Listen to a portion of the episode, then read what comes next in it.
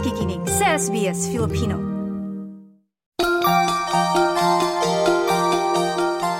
Kasama ko ngayon mula PISER sa Melbourne, si Ginong Ross Poy Lorenzo na ibabahagi niya sa atin ang kwento sa likod ng parol. Magandang araw po. Ah, good afternoon. Magandang hapon din.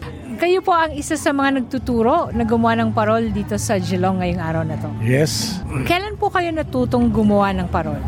When I was in high school in the 60s, my favorite subject is was vocational. Arts and crafts. Yeah, then, then all the rest, may ina ako sa mga other subjects. That's why I love vocational. From then on, I started making parol, which I want to give it alive. So it, it will be passed on to next generation. Sa Pilipinas po yung parol natin gawa sa kawayan. Kawayan. Iba po yung nakita ko dito. Kasi in Melbourne, it's very hard to get the the original uh, material for making parol. Now, what I did was improvise. Okay? So, we have all this pre-cut bamboo and then just make some little adjustment. Okay? Pero iba po yung bamboo dito parang flat. Yeah, because it it was made by uh, Nabili niyo po sa tindahan. It was made by it was uh, it was commercialized. Uh, you can buy it on the uh, two dollar shop. Hindi po yung katulad sa atin na magpuputol ka ng ano. Uh, actually, it's a to make it short. It's a barbecue stick. Barbecue stick. So pwede pong gumamit ng barbecue stick. Yeah. So I made it improvised. That, that's why I call it improvised. We don't have the original material that we used to do in the Philippines, like the papel de Japon. Okay, you can buy colored bond paper, A4 or bigger, uh, cellophane, uh, tissue. You can even use old newspaper just to, to just to dress up the parole. Okay? Just be artistic. So sabi po ninyo, 2005, nagsimula kayong gumawa ng parol sa Melbourne at binahagi nito sa mga kababayan natin. especially to the kids. So the kids will uh, pass it on to the next generation. So I want it to have our parole live and pass it on to the next generation.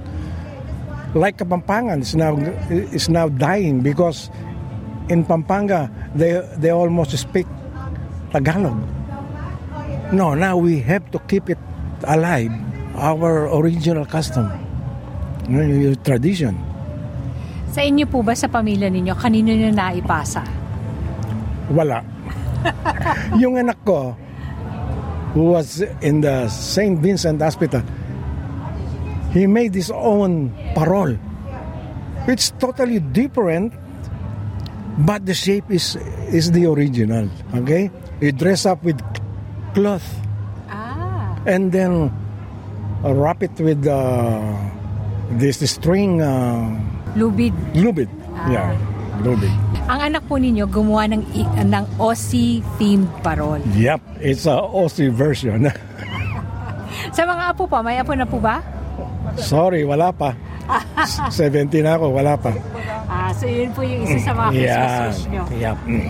Gaano po kahalaga para sa inyo na maipagpatuloy pa ninyo ito sa mga susunod na taon? I will keep on passing it around to the next generation until I reach the totally retirement. Maraming salamat po. Maligayang Pasko. Mabuhay, maligayang Pasko.